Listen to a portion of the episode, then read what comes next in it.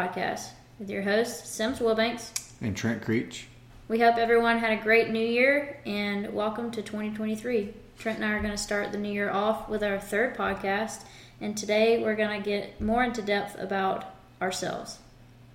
Yeah, so we had we asked a few people and had a few fan questions come back and one of the big questions we were asked is like so how do you get into a sport like jiu-jitsu and how do you work your way through the belt system? So can't really speak for everybody but i can speak for myself. And i can speak pretty highly for simms too. Um, the jiu-jitsu belt system is, is, a, is a different one right? So you have certain martial arts where you can go through and you can get your black belt in like two years, three years. Um, and really, you can be like five, six, seven, eight whenever you get your black belt, which doesn't make a whole lot of sense to me. Um, cool thing about jujitsu is it takes you a long time to progress through the belt system. Whether that long time be seven, eight years, whether it be 10 years, whether it be 15 years. Um, it's, it's a little bit different than, than most belt systems. Also, and the hardest thing about starting jiu-jitsu and starting your belt system yourself is stepping into a gym. And stepping into a gym for the first time for anybody, I don't care if you're a college football player, you're a professional athlete, you're a normal person, you're a 105 pound girl, Simms. Um, it's it's kind of nerve wracking for everybody. Or if it's not nerve wracking, within the first like 10 minutes of you being on the mat and somebody grabbing a hold of you that actually knows what they're doing, you're kind of like, whoa, like what's happening? It's a super like humbling experience. Um, I know for me, when I started jujitsu, I started after college. Um, I was a football player. I was right around 210, 215. All I did was lift weights. I was personal training at the time and I wanted something else. I wanted something else to compete at. You know, I'd stop playing football, um, and wanted something else to just keep pushing me and have like goals to set. And I remember I was one of the ladies I was training. Her husband at the time was a purple belt in jiu-jitsu, and he invited me to come to their gym, and he might have been 180 pounds and you know, here I am like 210, 215, like really no body fat, just like, oh, I'm so strong, I can do anything. And I was like, none of these guys are really going to like work me or really like put me in a bad position. I'm just going to tackle these guys and hold them on the ground and see whatever moves I'd seen somebody do like on UFC. I like had no idea what I was doing, but I was like, ah, I know I can do it. Um, of course, we've all been like bar fights before, and you know that just that's just absolute chaos. But I remember the first time the guy was a purple belt grabbed a hold of me and I was like, oh my God. I was like, I'm drowning. I was like, there's absolutely nothing I could do. And I remember like after that, like come to Jesus moment, I was like hooked. I was like, oh man, like this is, this is something I want to come back and do. I remember waking up the next morning and I was like, man, I just, I felt like I went through like a whole week of like two days. Like it didn't even make sense how sore I was. So kept going back and kept going back and kept going back. And now, today, I'm a brown belt under Michael Key, which is a black belt under Relson Gracie. Um, so there's a long time frame in between there. And I've gotten my brown belt in, I started training in 2017. It is 2023. So I've been training for right at five years, five years and like three months, somewhere around there if you know me, I've got my tattoos on my leg. So anytime somebody asks me like, "Oh, how long you been training?" I just kind of point at my white belt on my upper left thigh, and I'm like, "That's the date." Like I don't know. That's everybody asks me, so I just get confused about it. Um, but I remember I've been training for about a year. I still have my white belt, and I was starting to make a lot of progress. I was really starting to get kind of like obsessed with it, like to the point to where, yeah, I might have started training like two or three days a week and at about a year, I was training right around probably five to six days a week. Um, and I ended up moving back home after college. I went to Coastal Carolina University. Um, moved back home after that. Was doing construction work and found a gym in Aiken, South Carolina, which is about 40 minutes from my hometown of Barnwell. And uh, after that, I, I, was hooked there. I had a really good instructor. Um, shout out to Brandon New at uh, South Aiken Jiu Jitsu. Um, great instructor, really pushed me to be all that I could be within the sport. I think he knew I kind of had like a like a somewhat of a future in it, as long as I kept my head on straight and really really like practiced. Um, and actually took training serious. It's not just some like going out there and playing around. There's a lot of playfulness, but there was actually a lot of like seriously learning the techniques and seriously, you know, learning and drilling and, you know, put myself in bad positions and making me work out of them. Um, awesome for awesome coach for where I was at at the time, and still keeping in touch with him as much as I can to this day. Um, I was with him through from blue belt to purple belt, um, and I remember the day that I got my purple belt. I just we were me and Simms were back home, and it was Christmas. Yeah, it was Christmas time, and I stopped into his gym, and I was just wanting to go hang out with everybody. You know, we had been living in Summerville and Charleston at the time, and I just wanted to go by and see everybody and hang out with everybody. And then like up just like popped my purple belt, and I was like, oh my god, this is crazy. And funny story, Simms was actually in the bathroom when I got my purple belt, and through my purple belt like initiation, where you know you have to go through and there's no video so nobody really knows if this happened or not. But where you kind of like get on your hands and knees and everybody takes a turn like hitting you with the belt like old school style like promotion. I feel like kind of how it kind of how it should be. Um yeah she came out and she was like what happened? What happened? And i was like get my purple belt. And i was like how crazy is that? Um but yeah, and in between there, you know, I had quite a few tournaments, quite a few super fights. I remember the first, I remember the first tournament I was in. I thought I was ready for it, and I trained like a lot for it. And uh, you know, I thought that you know, just being an athlete in a martial art, I had to cut a bunch of weight. So I cut like eight, nine pounds for like a day of like weigh-ins tournament. Um, I went, and my first match, uh, first thing I was taught in jiu-jitsu I was taught how to shoot a double leg. Came from a football background um, where I was a strong safety linebacker. Really kind of played a little bit everywhere, so I knew how to tackle people. So first thing they taught me was how to shoot a double leg, just like run through somebody, change levels, and just tackle them. So I remember first thing I did was I shot a double on this guy and I picked him up in the air and I slammed him and he landed on his head and I was so excited and I got disqualified.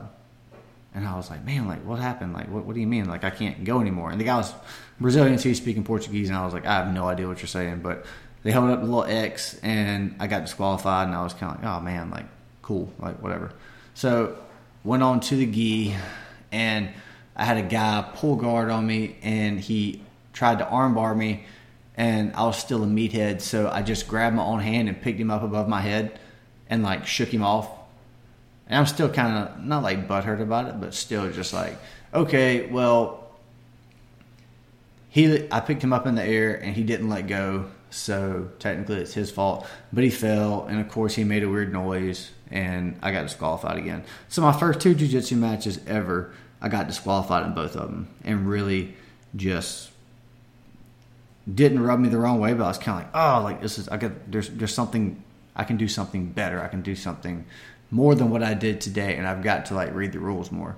So I started getting into actually reading the rules a little bit more. Um, then after that, I had a few more tournaments, did really good, entered a lot of open tournaments as a blue belt, and yeah, subbed a, subbed a few guys I probably shouldn't have. Guys I just were a little more athletic than, were able to move a little bit better. Um, like I said, I also had a really, really, really good coach too that, that helped me out a lot. And um, I remember taking a match with now now a friend um, in my first super fight. And I was super nervous because he was he'd been training for a lot longer than I have, and uh, I remember him walking out with these uh, these spats on that had cats on them. They had like little, literally had like little baby like kittens on them, and I was like, "How am I gonna take this guy serious?" I remember being like so nervous walking out there, my heart just like pounding and just like beating, and I was kind of like, oh my god, like I'm I haven't haven't been this nervous maybe maybe ever maybe since my first ever like football game or first ever like baseball game, And uh, I went out there and I subbed the guy with a key lock and probably like two or three minutes. And I was like so happy. And of course, like that, like after that, I was 100% hooked and I was training like six, seven days a week. Um, and uh, yeah, that kind of leads us back into when I got my purple belt. Um, competed a lot through there. Had my blue belt for like a year and a half, somewhere around there. Um, and like I said, I, was, I met Simms and we started dating whenever I was still a blue belt. Um, so I guess I've been training for right around like two and a half years at this point. Um, had a couple MMA fights. We can get into that on a different podcast.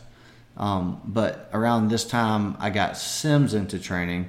And before I go through the whole purple belt to brown belt, where there's a lot of competing, a lot of super fights, um, a lot of traveling all over the country, and really getting to do this sport that I love, I want to ask Simms about like the first time she stepped into a gym, like within like detail. So Simms, like whenever the first time you stepped into a gym with me after I finally got you to go, how did you feel? Nervous. Well, to go back a little bit, bef- prior to us getting together, jiu-jitsu was something that I'd always wanted to try. Um, so I had originally gone into uh, two gyms, and I just didn't feel like I fit in, which is I guess is weird to say, but I'm 105 pounds. I know we say that a lot, but I'm a very, very, very tiny woman. So the first two times I went into a gym, it was just kind of nobody wanted to roll with me. It was kind of like being in the back and just kind of existing. Um, and that wasn't really my vibe. Like anytime I get into something, I'm very, very, very invested in it. So prior to going with you the first time, I was really nervous because I had known that jujitsu was something you really enjoyed and it was something that I had longed to try for so long and I was nervous that I would hate it like I did the first two times. Um, but I guess the positive thing is I tried it again and I liked it. I actually became obsessed with it and I think sometimes Trent gets aggravated with me because there'll be times where fast forward me being into jujitsu for two and a half years now, I uh, I'll wake up in the middle of the night and I'll I'll roll over and I'll say Trent, if I do this from here and they do that, wouldn't I do this? And he'll get so pissed and he's like, yes. Would you stop waking me up and answering your own questions? Yeah, I know. Like, there's been a few times where I'll wake up pretty much every night around like 2:30 a.m. to go pee, and there's been a couple times where I'm sitting there peeing. It's pitch black in the house. Like I'm so quiet getting up, and Simms will like roll over and ask, or she'll like sit up and like ask me something about jujitsu, and I'm kind of like, yes, or or no, or like, hey, I'm probably just gonna explain this in the morning because I'm just like I. I don't want to talk about this right now. I'm yeah, just like, it's it gets bad. yeah. I uh, I love it though, um, but I don't have as long of a road as Trent does yet. Um, but I started training jujitsu two and a half years ago. I was a white belt for a year and some change. So when I started, my main goal was I was always super, super active. I really needed something to kind of stimulate my brain. Um, I'm very ADD, hyper ADD. Um, so when I took a very bad injury in high school, which we kind of talked about in our intro podcast, um, and I think with Isaac a little bit, we touched on it, but uh, had a really bad injury in high school, um, kind of affected me uh, wanting to play college soccer and really being able to do anything athletic prior to that. Um, so being able to mentally stimulate myself was very, very, very important. Um, right around the time that Trent and I joined a gym together here in Charleston, um, I was into my own business for two years. Um, and anybody that runs their own business, we all know how extremely stressful and time consuming it is. Um, so I was really, really struggling um, personally and mentally with being able to regulate my stress and not let it affect my personality and overall life. Um, so that's kind of what really got me obsessed into jujitsu is I was really itching to have something to help myself personally, um, which in the end, helping myself person- personally has significantly influenced my um, athletic and physical abilities. Um, going into, I'll be 27 this year. I feel more healthy and alert, and o- I just feel overall better than I have my entire life. Um, especially when I thought that I was fit. Um, but anyways, not to jump all over the place. Trained for a year and a half. We moved locations, still in Charleston, but moved. So we transferred to Gracie Jiu Jitsu with Mike. Uh, we're now in the Citadel Mall, so it was a little bit closer for us, especially with as much as I travel and drive for my job. It's kind of halfway. Um, training there for a little while. I got my blue belt last December 27th, um, which was very, very exciting. I was overjoyed for that. Never really felt, still kind of don't feel like I deserve my belt, but I feel like as hard as I've put in work in my past couple of competitions, I think I've kind of proven my worth for my blue belt. Yeah, you and Isaac got your blue belt on the same day too. Um, Yeah. Well, we which- we started around the same time. I mean, Isaac had some some prior wrestling and a little bit of jujitsu work, but we kind of started around the same time. Yeah, yeah, and I'll say both of y'all, y'all definitely had to to earn your blue belt. Not that like most people don't, or not that I didn't have to earn my blue belt, but y'all definitely had to to, to earn your blue belt. Y'all were in a when y'all started training, y'all in a room full of like a room a room full of killers, and nobody, I mean, like nobody took it easy on each other at all. Um, and I try to think of a good way to word it. Um, everybody that when we joined Gracie Charleston, everybody there was I felt like was like better than me and better than Isaac and better than than us. And eventually, like it, it's one of those things. It's either you you you get better with the competition, you get better with competing with a bunch of killers every single day, or you just kind of fall behind and you quit. And we've seen like a lot of that. A lot of people will fall out. A lot of people will switch gyms because it's too hard, or a lot of people Get comfortable just yeah, they the get bubble. comfortable. They stay stagnant. They don't want to roll with everybody, and they don't want to put themselves out of their comfort zone. Like you know, they'd rather roll with the people they can just like beat up all the time. Whereas like I know, like with myself, I know that I roll with people I know are going to push me, and even if I don't, you you've got to put yourself in bad positions. You've got to be like, all right, well, let's start in this position. Let's start in that position. Like even like start with like a you know like an arm bar like halfway extended or like like in a in a honey honey uh, in a honey hole type position where you're gonna have to work in a position you wouldn't usually be caught in in a normal role. You're putting yourself there so that you can get better, and that's another way you progress pretty fast through the belts because it's like you get caught there in a live role. It's like oh, like okay, I've been here a million times before. I don't really have to worry about anything just because I know how to get out. I'm cool. I'm calm. You know, just like little things like that. I know that's one thing that has made Simms and her jujitsu journey like that's how she's progressed like so fast from the time of like halfway through having her white belt to now having her blue belt for a little bit of time. I think one thing to point out too is from the time I started jujitsu, which was two years, up until between August and October of last year, was the first time I had ever had a match or even rolled with someone my own size. So, um, I had that one match with a girl that was my weight, and then for the second time my entire jiu-jitsu career so far was the finishers competition we drove to Pennsylvania for, and that was my first televised match. So for two and a half years of my jiu-jitsu journey, I had never rolled with someone my own size.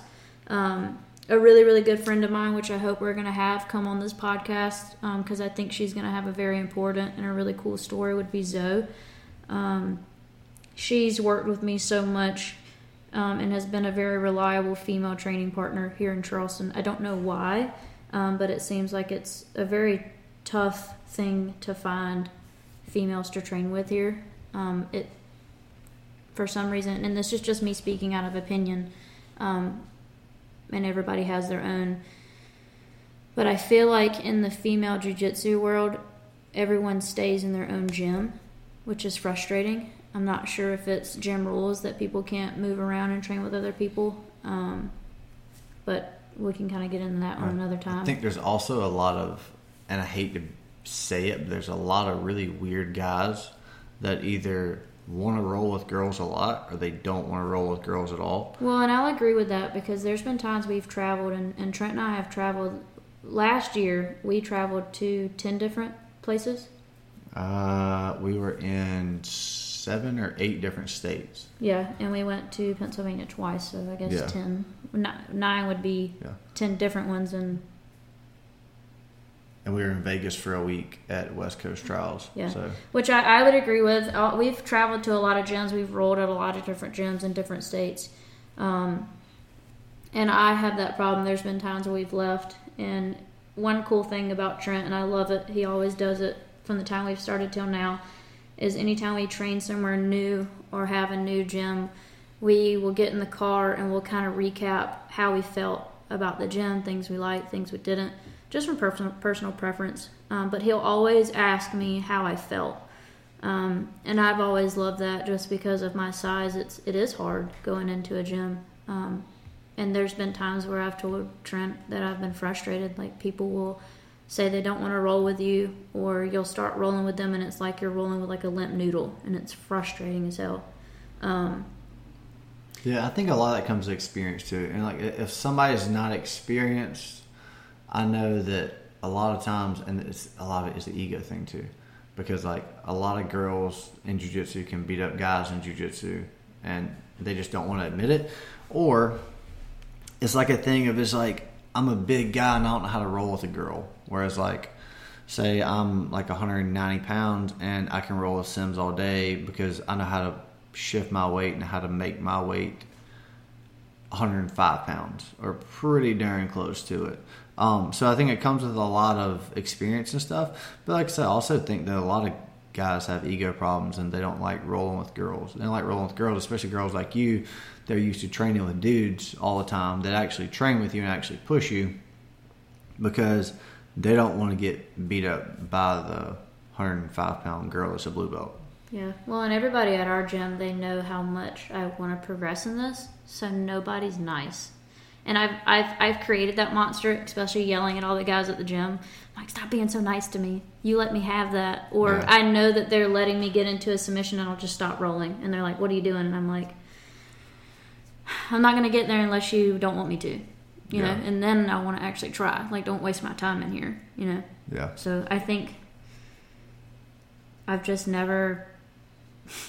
I I was more nervous for rolling with the girl from the finishers match than I have been any of the absolute matches that I'd ever done. I looked at Trent and he was like, "Are you okay?" And I was like, "I mean, I, I feel fine." I was like, "But I just I feel like I'm walking into the unknown. Like I'd rather go on the mat and it be like."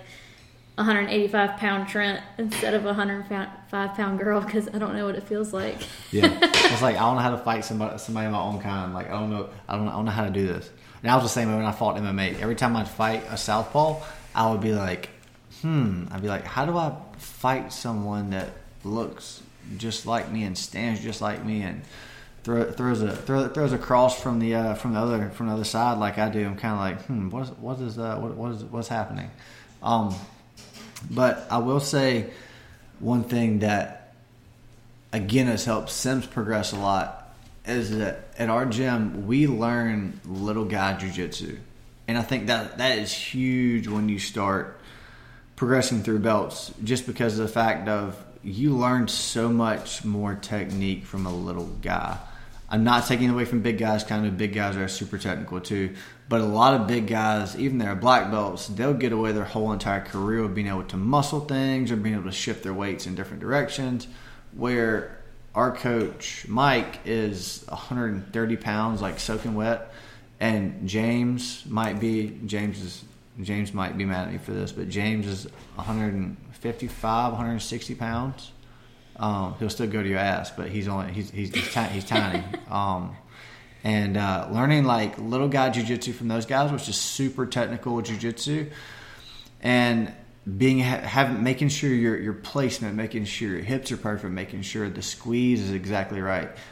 You you, you learn a lot more from that than you do learning jujitsu from a guy that might be 300 pounds and he might just like face crank you every time he takes your back, or he might just grab a army and guillotine and just like squeeze until he can't squeeze anymore. And sadly, like a lot of guys are taught that, and that's one thing that you know.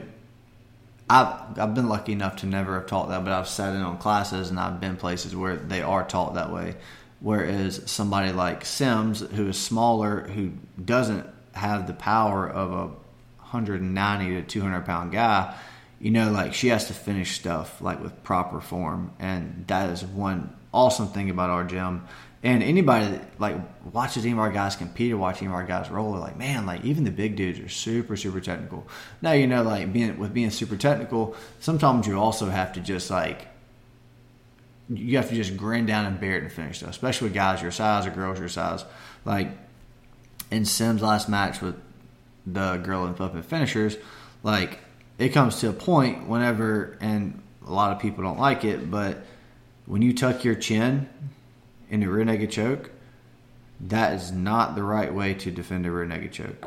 And I'll tell that to anybody, even guys in our gym. Whenever somebody in our gym, even like when I when I teach or whenever like I help people or I do privates, like do not tuck your chin. Get get out of it the right way. Move your hips. Fight the hands there's a body lock, go to the body lock side. You can't get out going the other direction, right? When you tuck your chin, you might buy yourself a couple seconds, but you get the right person, let's say like myself or like Isaac, like that's the reason that we lift weights. That's the reason that I, you know, like do so many pulling movements in the gym is because whenever you tuck your chin, like my eyes light up. I'm like, oh, you just messed up bad. It's like you got a better chance of getting out if I'm actually on your neck than you do on your jaw because now you have to try to get your jaw out while getting your hips out while your jaw is getting turned. And I'm kind of like, this is not this is not the not not the right way to get up joke. And when Sims finally had somebody her size, the girl tucked her chin, and I just kept screaming at her. I was like, keep cranking, keep cranking, keep cranking and it wasn't quite that nice, but that was the gist of it. And eventually, like that bottom, the bottom of your jaw is not very strong, and eventually it will start to pop and crack. And I think we all know what comes after a pop and a crack. It's usually a break. So the last thing you want to do is skip technique, not learn how to get a naked choke the right way, and break your jaw because you're just being stubborn and don't want to do the technique the right way or don't want to get out the right way. And now you have your jaw wired shut for however long, however long it takes to get it fixed. Um, but yeah, and I know that that's one thing that like a lot of people don't get to roll. People their size or people that aren't that strong, they're they're not really like used to having to grin down and just like bear on submissions. Where I think Simms finally got to saw got to see that in her uh, last match with finishers. Yeah.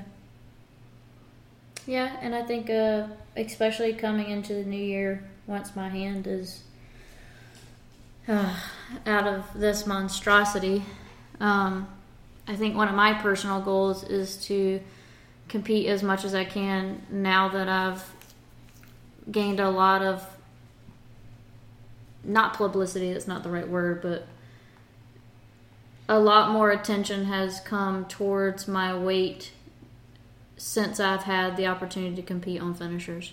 So I think one of my really big goals is to now that I finally have the opportunity to compete in something that's more of my stature, um, I really, really, really want to go more abroad with it.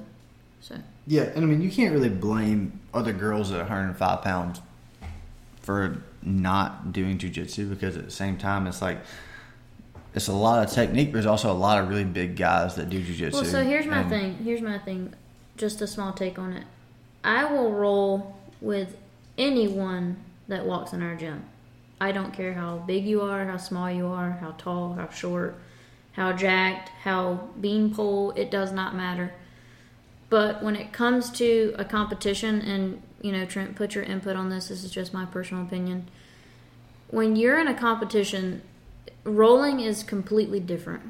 Mm-hmm. Um, and I don't, I don't mind rolling heavy. I've rolled a couple of absolutes, um, just to see where I was and to, and to build my confidence, just in reality. But when you're rolling in a competition, things are different. People don't want to admit to do it, but they do it all the time. You know, for example, me getting into a super fight with a girl that's 15, 20, 30 pounds heavier than I, than I am, people just getting on top of you and just stalling and just sitting is frustrating. Yeah. You know what I'm saying? It's not that I can't roll and I don't want to have a competition against someone heavier than I am. But damn, you got to give yourself some kind of fair chance. You know, I, I can I can bench heavy for my weight, but it's a lot different when you got broad hips on top of you. Yeah, hipping yeah. into you know. Yeah, especially when you have somebody like that's somebody that's bigger than you and somebody that knows how to shift their weight and somebody knows how to use their weight like some girls do or like girls you're going to start to compete against actually actually do um, just like there's a lot of things that i can get away with when i was a white belt a blue belt even a purple belt that i can't get away with now just because like people understand how to shift weight they understand how to move their hips they understand where there's space where there's not space whereas like i feel like through the white and like blue belt ranks is just like there's a lot of chaos and chaos is cool because chaos induces a lot of scrambles. And if you ever watched me roll, like I try to induce scrambles because I win scrambles. And what I mean by scrambles is pretty much like I'll initiate a really fast movement and hoping that you will engage back in that movement. And when you engage back in that movement, a lot of times I'm able to follow your hips and able to stay glued to you, end up on top or end up on the back or end up in a very, very, very good position, whereas a lot of people won't. Um, so our rabbit, our rabbit just ran right across our feet, and uh, yeah, but yeah. So inducing scrambles and stuff is something that, that I enjoy doing, and I enjoy, like I said, I enjoy doing it because I come from an athletic background. I'm pretty fast, and Simms also follows a lot with that style because Simms is also very athletic and she's very fast, even for other 105 pound girls. And it also it makes people super, super, super tired. Um, if you don't train that way, if you're not used to working that way, whereas a lot of our lifting movements, they're all fast twitch movements. Um, fast twitch movements build very strong connective tissue. Very strong connective tissue is what you feel whenever someone grabs you and they feel just like their arms and their legs just feel like hard. They just feel like rock hard. Um, that's all connective tissue. And whenever you whenever you're inducing those, a lot of people don't train that way. A lot of people train like lackadaisical, even if they're like high level competitors. And they're not used to moving fast for like minutes at the time. Whereas that's one thing that I really try to that I really try to impose on my opponents. And same thing with Simms. You watch Simms roll like you know, unless somebody like locks her down like in full guard, she's constantly moving, and just like that little bit of like pressure will eventually just like slowly break people, and people start to panic just a little bit more. They start to you know their their little energy bar like when you used to play uh, like video or like playing like Super Smash Bros, where it starts out at like it starts out in the green and every time you move really fast, every time you jump, it starts dropping just a little bit, and a little bit, and a little bit, and a little bit. And eventually it gets down to the red where you start hearing somebody breathe really hard. And I've told plenty of people before, like, that's one thing I look for. That's one of my, like, favorite noises in this whole entire world. Whenever I can hear somebody start to breathe heavy, it's like I catch another gear. I'm just like, oh man, I'm like, you're trying to quit. It's like, I'm to make you quit. It's like instead of me working for the submission, I'm going to push you hard enough where you're going to give it to me because you want a way out. There's been plenty of competitions where I've, I've where I've won that way, and test too, where you can you can see people they start to kind of like wilt, and it's like, all right, it's like, who wants it more, and how bad do you want it more, you know? And I think whoever whoever wants it bad enough, whenever they start It's like, so it hap- it's like just like a fight or flight, right?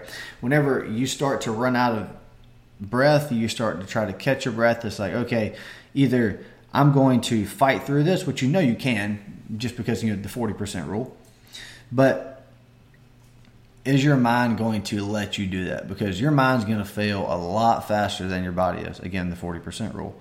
Um, whenever uh, when whenever you start to get tired, whenever you start to fail, you start to question everything you've done rather than be like, man, I've put in all these hours at the gym, I've done all these things, I know I'm going to be okay. But that's also why a lot of people don't win quite as much as they should because they quit. They start breathing a little bit heavy and they're like, oh man, like I'm, I'm just going to find a way out because I'm uncomfortable.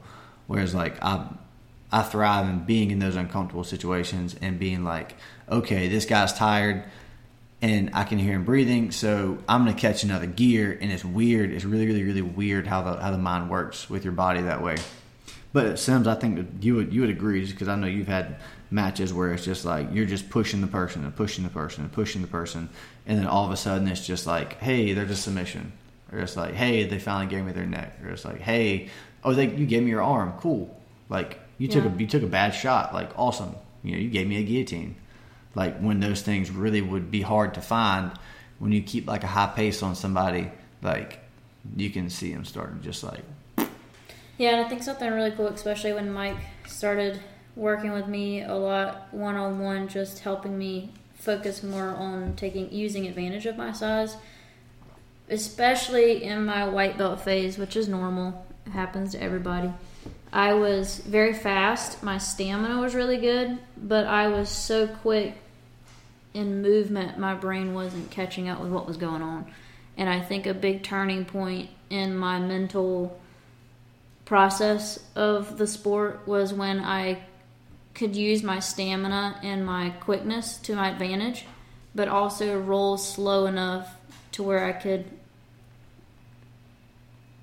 make puzzle pieces, if that makes sense. Yeah. So you, you can roll so fast where you miss simple stuff but you can also roll so slow to where now we're watching a black belt match on uh what's that play what's that thing we watch fury yeah or any of them where they're just sitting guard and kind of just fumbling with people's each other's fingers yeah. and it's just kind of like it makes it it, it aggravates us because Trent and I are like nobody's gonna want to watch jujitsu if it's boring like yeah. this.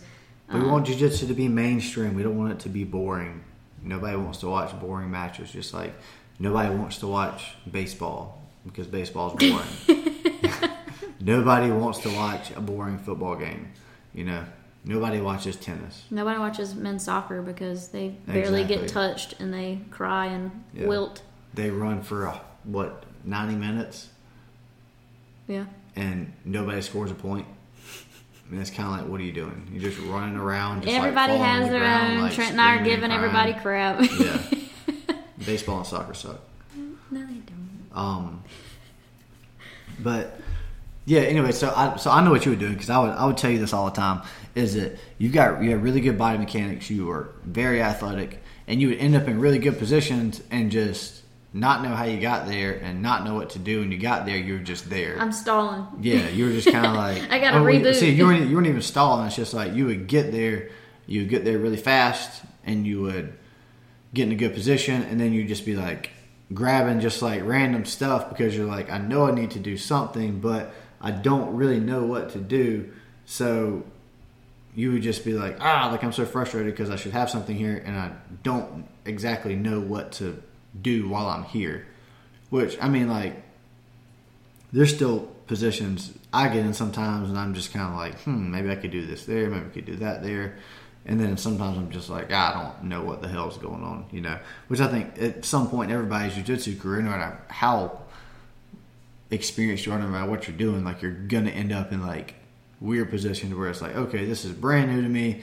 Like, let me figure out what I can do from here. Because I mean, I truly believe there's submissions from everywhere, or if not, you can grab something that somebody has to address, or it's gonna hurt to advance to a different position.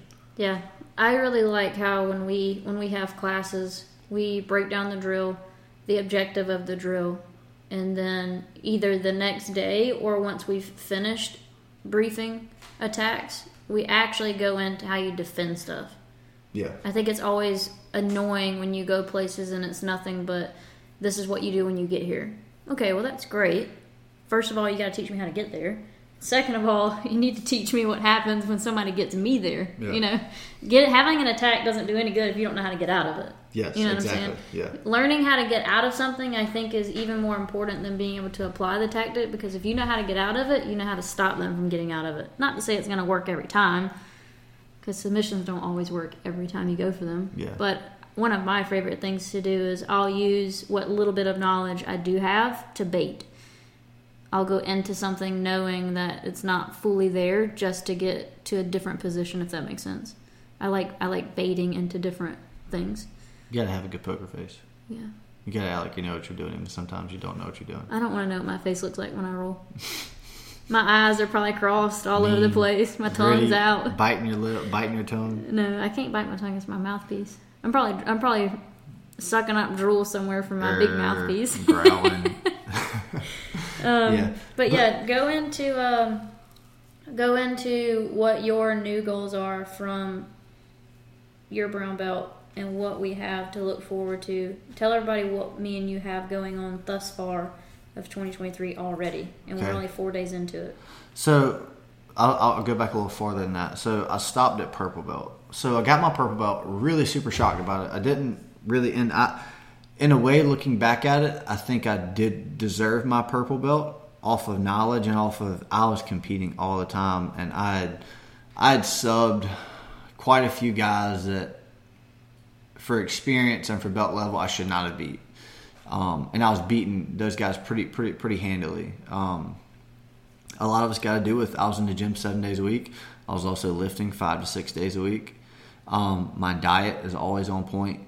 I was really, even though I'm still working a full time job, like I was treating my body like a professional athlete should. So I got my purple belt, had two more super fights, which I won, always in tournaments. Um, got a full little metal rack in there. Not tooting my own horn, but I do.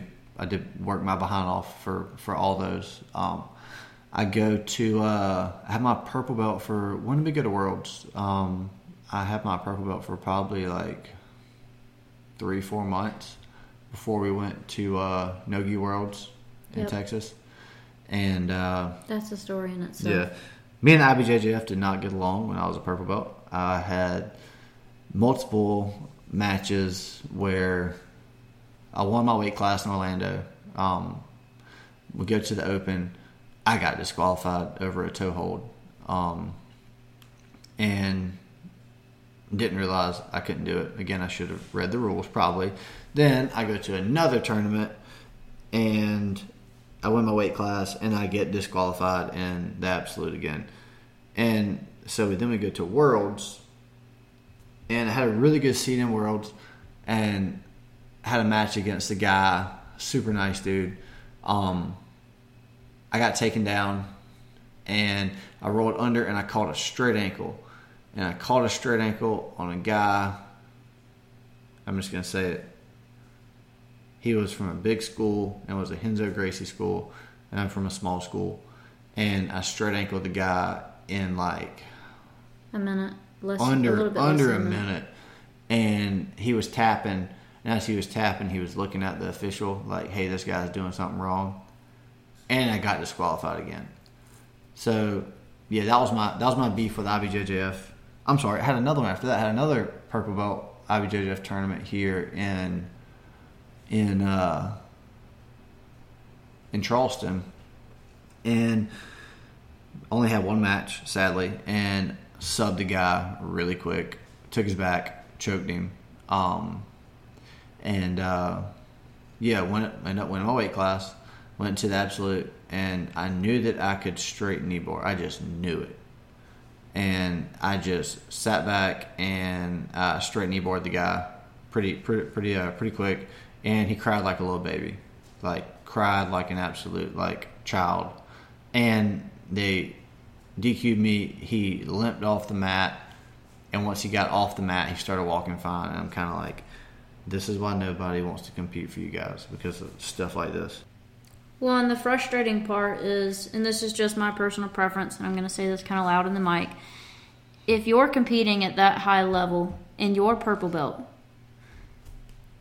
you need to know 100% of the body. You need to know leg locks, getting in, getting out of them, takedowns, how to defend takedowns, anything to do from the waist up. You learn that from the very beginning. You need to be well rounded in, in everything. Not know everything, but be well rounded in everything. And the frustrating the frustrating part was you get these guys in here that are actually wanting to make a career out of the sport, at least speaking on Trent's perspective. They work day in and day out for this stuff. They pay a lot of money and travel to these competitions. You put them on a mat and you say, hey, guess what? You can only use 50% of the body. And it's frustrating because in the moment, you get in there and they're giving you things. They're giving you leg entries. They're giving you takedowns, all because they don't train for them. They're training the point system. They're training under IBJJF rules, which Trent and I have had this conversation time and time and again that we now read the rules together Yep. but in Trent's defense, when you're rolling like that and that much pressure with that many eyes on you, you can call us liars, you can point fingers, but if somebody's going to give you something, you're taking it. You know what I'm saying? Yeah. And it's kind of like that guy presented a very immature knee bar, and it's kind of like in the moment, it's kind of like, ooh, look at this, uh, look at this hundred dollars I just found on the ground, taking Yeah. this with me. So it, it was just frustrating, and it, and not to take up for Trent because he should have read the rules, and if he's going to compete, now we know, you know, you've got to change your mindset, and we're going to start training Yeah. under a- these rules. I'm a brown belt now, so as long as Well, I don't it doesn't really- yeah. body on their head in IBJJF, then like Yeah. I'm good. Which is true. Now that he's a brown belt, hopefully we Also- won't have to worry about these things. But and, uh, learn how to speak Portuguese better Yeah. too. But the frustrating part, and Trent's my boyfriend, I'll talk him up as much as I'll talk him down, bring him back down to earth. I can do both. But the competitions that he was in, the frustrating thing is that he won all of these matches very easily. It wasn't like anything was a challenge, and all of the DQs he had was either because someone cried and moaned about it because they literally tapped in 30 seconds of an IBJJ Charleston match, IBJJF Charleston match, or they were on a very, very large platform and the last one that you got submitted for, had he not rotated on purpose to make you into a false rip, reap, you wouldn't have got disqualified, but that was just different. Oh yeah, forgot, So- I forgot about that. Yeah. well, and just from me, not that anybody cares, but don't look into me competing for IBJJF. It won't probably ever happen. Number one, because I'm not crazy about the gi, and number two, I have a hard enough time remembering what I ate for breakfast in the morning. I'm gonna go ahead and tell you right now, if I'm in the middle of a roll, I am not gonna pay attention to a rule set like that. Yeah. So So moving on from that, uh, the actually the, so the weekend after uh, competing in IBJJF Charleston, um, obviously felt really good, and uh, we, me Simms, we flew out to Las Vegas, Nevada, and I'd always wanted to compete in the ADCC trials. Um, obviously, pretty nervous about it, only being a purple belt going there and only training for right at right around like four years at this time. And I was already competing against a lot of these guys. I was subbing other black belts in like local tournaments and like really good black belts. But pretty much all the black belts I was up against, I was I was subbing them. Um, whether it be by choke, whether it be by you know like leg lock, whatever. Um, we left there. We went and stayed in Las Vegas, Nevada, for ADCC West Coast Trials, which was a blast. There was a bunch of people there. If you've never been to it, I suggest you go watch it, or at least go compete in it one time. Um, we had the the West Coast Trials was the biggest one ever. There was 255 people in my. Uh, there's 255 people in my in my bracket. I'm sorry, 256. 255 is not a uh, um, even number. Um, but yeah, 256 in my bracket. And we went out there with two of my coaches. One of my coaches competed, Pete Casa. Pete will be on the podcast soon. Um, Mike was out there with us. I went out there. I was warming up. All these like world famous guys there, and I'm like, all right. Like I told myself, I was like, you belong with all these people. I was like, you know that you do. Well, first match that I was supposed to have guys warming up next to me, and he's just like standing there and like I can tell he keeps like looking at me, and I'm like, yeah, like I'm having a match against you in a few minutes. Well, we walk out there on the mat, and I'm all nice and sweaty and warmed up, and you know one of the big things about like being a tournament is like you gotta get the first match out of the way. Once you get the first one out of the way, everything's a lot easier from there. Well, I get on the mat, I'm all excited to go and the guy just kind of walks by and like looks at us and never checks in and is like yeah i'm not competing. And i'm kind of like dude like what do you like why would you even come all the way out here for that? Well i don't know maybe i got scared whatever um, and then had my second match against a guy that actually was super super super impressive. He actually finished he won a silver medal for Team USA in grappling this year. Um, really, really, really um, good guy, really impressive guy, really, really, really tough competitor. Just one of those like gritty competitors, going to be like all over you the whole entire time. So I was pretty excited about about the match, and he uh, he came out and he was super slippery, and so was I. Neither one of us had shirts on. Anybody that's ever grappled without a shirt on with another guy that doesn't have a shirt on, or just grappled in skins, like you know that you're going to be super slippery and you're barely going to be able to hold on each other. And this dude hit me with a really, really, really my strongest suit is my wrestling for sure. This dude hit me with the cleanest like duck under and got on my back and was like choking me. And again, like I was talking about earlier, did not tuck my chin. I got my hips out and I got out the right way. Got out, I was able to scramble up. He went to round of bounds, and I put both my hooks in and flattened him out right as he was going out of bounds. And cool thing about ADCC is that they want you to keep going.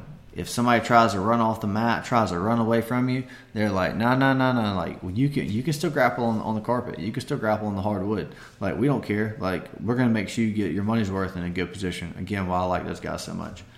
But yeah, I ended up on the guy's back, flattened out, out of bounds, and then they picked us back up, and I was like, man, I was like, I just worked this hard to get this freaking black belts back, and now they're gonna reset us standing.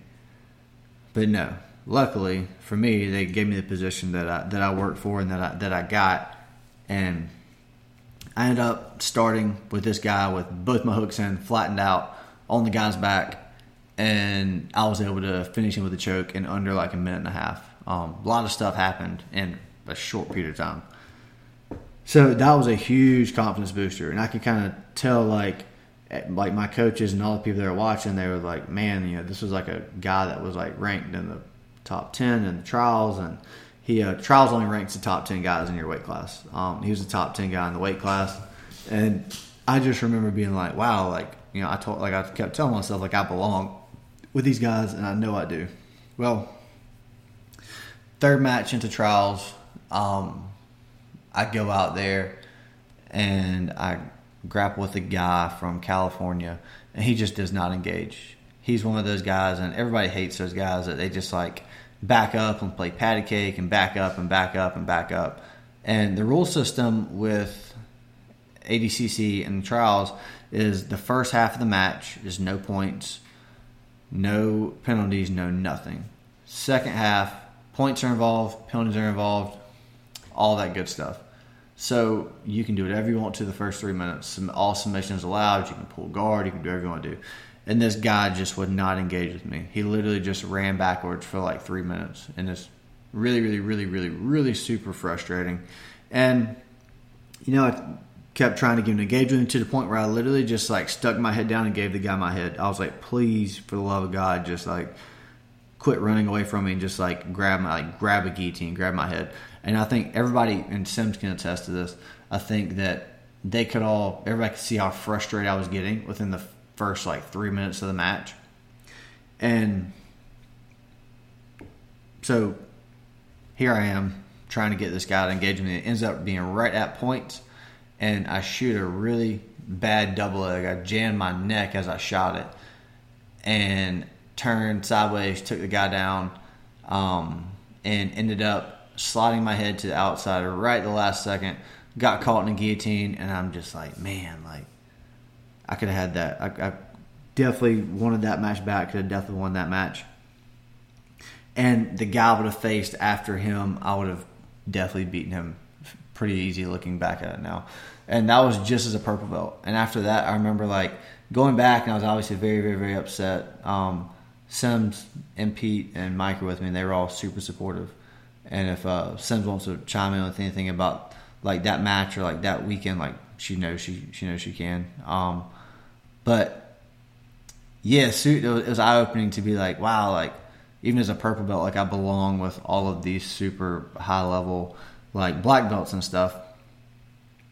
And that's when it started starting to be like pretty pretty real for me. Is like, hey, like you can actually have a future in this, and you can make money doing this. You just have to do it the right way, which is where we're at now. And right around like four months later, I had my purple belt for right at a year. I uh, got my brown belt, which was I was super shocked over just because I know like you, you need to spend your time at every at every belt level. And I don't think, just as Sim said earlier, I don't think anybody really ever thinks they deserve a belt until they actually get it. Or maybe not even when they get it, but they never think they deserve a belt until, man, maybe like a year after you even get it. Maybe till you have to like prove it to yourself. It's kind of one of those things like within the sport, as far as like not having that much. You have to have somewhat of an ego, but you don't need to have like a big ego. Um, you never think you de- you deserve that next belt because there's so much pressure like comes with it. I went from being the best purple belt in the gym to now I'm the worst brown belt in the gym. Kind of one of those things. Um, and I feel like it's, it's going to be that way when, once I get my black belt or once Simms gets her purple belt too. Um, but definitely had to earn all those belts and work for them and that was me competing. I think last year I competed and had over 40 matches. I lost three of them. One of them, I say I lost three of them. I, I really only lost two of them. Um, one of them was an EBI match that I that I lost, and I pretty much mauled the guy, and I put up probably maybe like, like 20, 26 points. yeah, it was something ridiculous, and uh, just I, I, couldn't submit the kid. Like I had his arm like touching the back of his head with a Kimura at one point. I had a choke locked in, and no, the the the referee is one of our friends too. Um, and he was like, man, he's like, I'm pretty sure he went to sleep and just kind of woke back up. Um, but yeah, just dominated the match and guy that went in overtime. Um, and one of them was me getting choked at trials, and the last one was when I had my first professional belt match up in finishers, and I got heel hooked and like a minute. And I went up. I was up a weight class with a guy that's competed. I just probably competed as much as I have, if not maybe a little bit more. We're about right around the same, you know, like competition level. Um, but he was just better than me that day, and I made a dumb mistake, and I got caught. Um, somewhere I usually can get away with with. Uh, people in the gym and other people competing. Just couldn't get away with him. Um, shout out to Steve. He's a super super cool guy. Um, he just he hooked me, and I couldn't do anything about it. Uh, but yeah, that's pretty much it for you know my, my story of getting up to this point with my brown belt. Um, you know, we have a, we have a couple more. Uh, we have a couple more competitions coming up. Um, I know a lot of it isn't like announced yet. Um, hopefully, I'll be on the Triumph Fight Academy um, card March. I'm sorry, February 18th. They can find somebody to actually take a match with me. So if you're listening to this and you want to match against a 185 pound uh, brown belt or 190 pound brown belt, like call call up uh, call up the guy at Triumph Fight Academy and uh, hit him up and tell him to actually take a match with me because nobody will. Um, I've also got a, and it isn't announced yet, so maybe this is the first time it'll be announced. Uh, I don't think, I don't think the owner will care, but Conflict MMA is going to do a few combat jiu-jitsu matches, and even though this guy outweighs me by like 30 pounds, I'm still taking the match, and I think it's gonna be a fun one. I think it's gonna be a pretty quick one. Um, just speed and athleticism makes such a big difference. Um, especially when there's when there's strikes involved. But uh, yeah, I have a combat jiu-jitsu match with Conflict MMA in a cage March fourth or March twenty sixth. One of those two days. It's the one in Charleston's March 4th. Okay, March fourth. Um, The 26th is the finishers. I can't remember what they're going to call this one. Um, they name it different every time. Yeah. But the March 26th is finishers in Pennsylvania. Okay. So And finishers always has the coolest names. Like I, wish like, and we we go up there and I see all their t-shirts and everything. I'm like, man, like they got the coolest shit out of all the all the jujitsu gear. Um, coolest names, coolest dudes too. Um, yeah, a very, very, very nice um, program. Fantastic people. Trent and I, the past three times we've been up there, we have driven 13 hours in our swaggin' wagon outside, and we have slept with two dogs. All three times we have slept in the back of that van on a blow up mattress, woken up early in the morning, got a little bit of a stretch in, and made breakfast, gone down to a Gold's Gym and showered. LA Fitness. LA Fitness, sorry. Gone down to an LA Fitness and showered. Came all the way back, put our jiu-jitsu clothes on, and competed. And immediately after both of us were finished, said thank you, hugged everybody bye, and made the 13-hour drive back and went to work The next day. the next day. Yeah. By the way, first time we've ever been in a Wawa was on the way up there, and I don't know why the South doesn't have Wawas, but the South needs them because they would put all the Spinx, they would put all these other gas stations out of business. QT would not stand a chance. No, not not a not a shot in hell. And every time we go there, I'm like, we gotta go get some quesadillas. Like we gotta. They got they got like coffee. I don't know if y'all listen to Joey uh, Joey Diaz. We talked about that Brazilian Bolt. they got that Brazilian Bolt coffee in there, and that stuff will get you all jacked up. I drank a cup of that coffee, and I was like sweating on the way home with uh, with the AC just like blasting on me. Um, Yeah, when it was freezing in uh, Pennsylvania. yeah. Yeah. But yeah, that's besides that, we'll, I'll be in Pittsburgh um, April fifteenth for it's an American Grappling Federation tournament, but it's a qualifier for Team USA. Um, I'm either going to compete at 184 or I'm going to compete at 200. Kind of depends on where my weight is around that point, and depending on how I'm feeling, like losing like losing that much weight before a, for a day of weigh-ins. I actually I don't walk around with much body fat, and I don't really want to cut a lot of. I don't, I don't, I don't want to stop lifting. I feel so good when I lift, and you know that's kind of what my that's what my profession is going to be with me creating an app and me, you know, going back into personal training, and I just can understand that world, understand that world more than I do jiu- the, the world of jujitsu. Um, but as far as like just being strong in certain positions, you're, you're always better when you're lifting. You're always stronger when you're lifting. Um, so I'm not really sure if I'm going to sacrifice that like six or seven pounds just yet, rather than me being able to uh, you know eat a, eat a few more steaks here and there and uh, compete around like 200 pounds. I'm not exactly exactly sure yet. For day of weigh-ins, I'd 100% go 185. Um, but I'm sorry, day before weigh-ins, I'd 100% go 185. But day of weigh-ins, it's kind of get, gets, gets kind of gets kind of dicey because I don't really have any body fat to drain water out of. It's all muscle. Um, the last thing I want to do is uh, the last thing I want to do is go out there and start cramping up and not be able to play my game of just like pushing the pace and pushing the pace and pushing the pace. Um, but other than that, um, Simms, do you have anything coming up?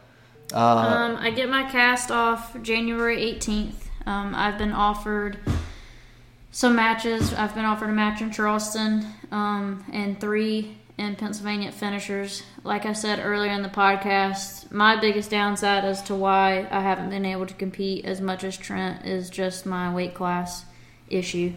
Um, and I'm, I'm hoping as I progress, I'll build more confidence competing heavier. Um, but you know, I just I want to enjoy rolling with people that I'm not used to rolling with, which would be tiny me. So I get my cast off January 18th.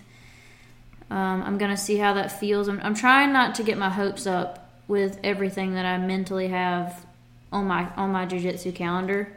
Uh, so I guess I guess to answer your question, will depend on once I get this cast off. I, I think I'll be fine. I've been I've been lifting the entire time. It's been off. I've just been kind of modifying uh, what I do with my upper body, uh, but I haven't stopped. I'm, I'm still training jujitsu with it. Um, Doing lots of squats. lots of squats. Yeah. Thick thighs take lives. You know. Yeah. They don't save them. um, but yeah, I did want to kind of point out some uh, some places that we've really enjoyed competing, just in case there's anybody out there listening to our podcast that are wondering where to look for matches um, for different weight classes. Maybe you're on my end of the spectrum where you're very tiny or very new um, and want to want to compete as much as you can, but also kind of stay where you're comfortable. And then some of you may be on Trent's perspective where you're ready to get your name out there, you want to get known, and you want to take it to the next level. Um, and you don't really care where you're at in the weight or belt system. Um, so the first one we wanted to point out is ran by Zach. I'm not really sure how to say his last name. I think it's Zach Maslany. Yeah. Sorry, Zach. We don't know how to say your last name, Yeah, but we but- love you to death. Yep, and, uh, he he runs uh he runs the finishers sub only. They're on Instagram at finishers underscore sub only. They're fantastic. He is so good at communicating with you. He messages back and forth, um, asking for matches. Um, if you message him what you're looking for and when you can compete, he is very, very, very professional. Amazing at uh, at getting things together for you, and just the event that they put on is so so nice. Yeah. That gym is fantastic. It's super well run. That's my favorite thing about it. Yes. Um, his Instagram handle is Big Uncle Zach Maslany. I'm sorry, Zach. I don't know how to say your last name. Um, but one of the most one of the most well run tournament designs We've I've ever been I've to. ever been to. Um, you know, most tournaments you're going here waiting like, or super, even super fights, you're waiting like five ten minutes in between each match. You don't really know when to warm up. You don't know what to do. Um, and it really kind of throws how you're going to start your game off. If you're warm, if you're too warm, if you're tired, if you're you know like just right. When he says you're going to go, You- you are right on the money. You're going to go. You're right on the money. Um, and another shout out to one of our friends, uh, Ricky Luckadoo. He runs Carolina Combat League, and Ricky's the exact same way. When he says you're going to go, you're going to go. And I'll give that dude one thing: he can always find you a match, no matter what. He'll have dudes come up from Florida. He'll have guys come down from up north, but he's always going to find you a match, and that's a hundred percent guarantee. Um, you know, we got a couple other like local tournaments with uh, yeah, very. Sega. Yep, a very good up. local one is uh, Sega Grappling Association. Um, that's ran by Josh Manoa, um, another fantastic dude and a great cause for that. We've always enjoyed the Sega ones. If you're local to Charleston, um, they they travel more southwise, I would say. Yeah, like North Carolina, South Carolina. The the men's and the women's absolute always have cash payouts. yep. Even if it's like I think it's like five. I think I won five hundred bucks like last year in the last one, winning it. But yeah, it's only, it's, only, it's like five hundred bucks. But I mean, like, where else you going to go make five hundred bucks on a Saturday choking people? Yeah, doing something you actually yeah, doing like. something you actually enjoy doing. Yeah, and another one that Trent and I are new to, but we've we've really really enjoyed the past few times we've we've gone up there is the Triumph Fight Academy has been very very nice. It's a it's a a medium sized building building. It's a very good home style kind of feel. Uh, but again, that's a great place to go. Um, where where's that at again? That is in Fort Mill, South Carolina. I love Yeah. that gym too. Um, and that's another one that is ran super smooth and super efficient. And that's run by Avery Richard. Um, Avery is a uh, he's a he's a, he's a younger looking guy, um, super nice guy, very very well spoken. Um, and uh, he's got also got some killers up there in his gym too. Um, but yeah, he's one of those guys too. Whenever he says you're going to go, you're probably going to go like five minutes before that. Yeah, So- in Isaac's podcast that we did with him, that was the match that we were talking about when we pulled up into the parking lot like 45 minutes early, and uh, Isaac was already on deck. Didn't even have time to stretch. I mean, he's Yeah. right on it. You better get there. You better be ready. You better be ready to roll. But Which is a really good thing for him. I'm, we may have forgotten some. Um, these are the four that we've, or three. No, these are the four that we've competed for a lot. Um, and Trent and I are the same as we are with people. Um, we want to be around you, learn more about you. We're not those kind of people that are going to make assumptions before we actually know who you are. Everybody's got a story. Um, if you're like Trent, you could walk up and talk to a car and have a full conversation with it. If you're like me, you kind of sit back in the corner. You want to observe everything, uh, learn about that person, catch their vibe, and then you're an open book. Um, so we we contradict each other very very well. Um, but we just wanted to kind of shed some set, shed some light on great places that we've been. Not that they're hard to come by, but when you find really really good niches, um, supporting local places and people that are actually making a difference in the jiu-jitsu community, um, we really want to shed light on those people. These are fantastic guys. These are very well organized, very professional events, and you're not going to get stuff handed to you. Yes. So- no. You you will never have any like pushover. Any, there any are no easy, easy matches. in these, um, and even those that aren't ready to compete, um, I think it's very important that you go to matches um, so that you can learn and watch. You can build your confidence in these kind of settings and um, just get familiar with the atmosphere. I think it's very important. So even if you're not ready to compete, you're thinking about it. Maybe you just don't know going to these places, um, keeping up with these competitions, seeing what's next in line, the dates that they release, where they're going to be. I think it's really, really important that we support each other, whether we're competing or not. Um, but yeah, we just wanted to give a shout out to some to some very, very good. Um, very good promotions. Yeah. And you know, like we also like we we we enjoy doing this and we enjoy talking. And guys, we're so we're on Instagram now, and we're on Instagram at the Phat Ear Podcast. Again, fat is P H A T.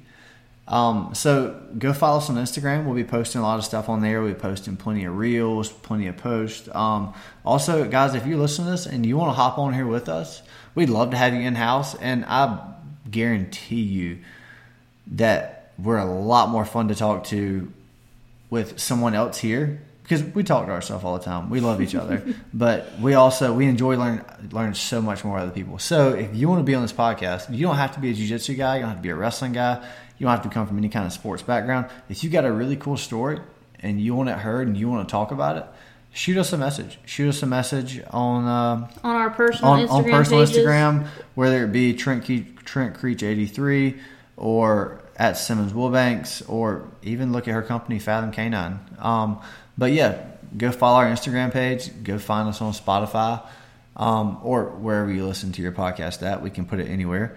Um, but yeah, if anybody has any really interesting stories, any cool stories, shoot us a message. We'll find time to get you on here. We've got a couple lined up for this weekend. And uh, other than that, I think that's about it for tonight. And if you have any questions, if you want us to just like talk about things, usually Wednesday night is the only night of the week that I that neither one of us train.